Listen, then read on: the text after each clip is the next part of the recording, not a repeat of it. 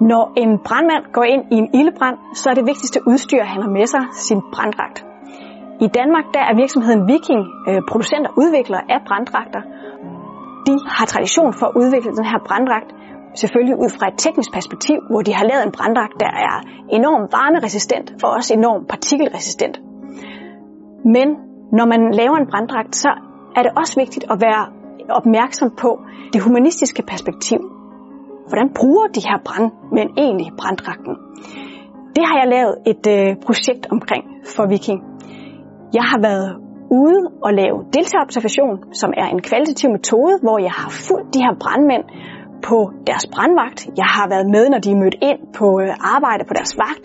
Jeg har været med, når de sidder og drikker kaffe i kaffestuen. Jeg har været med, når de har gjort brandbilen klar. Og jeg har været med, når alarmen går klokken meget sent om natten, og man har et minut til at springe ud af sengen og komme ned i øh, brandbilen.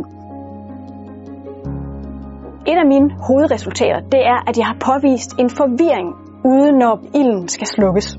Fordi brandmændene ved godt, at den her branddragt skal skiftes, når de har været ude i en ildebrand, for det har de fået at vide af Viking.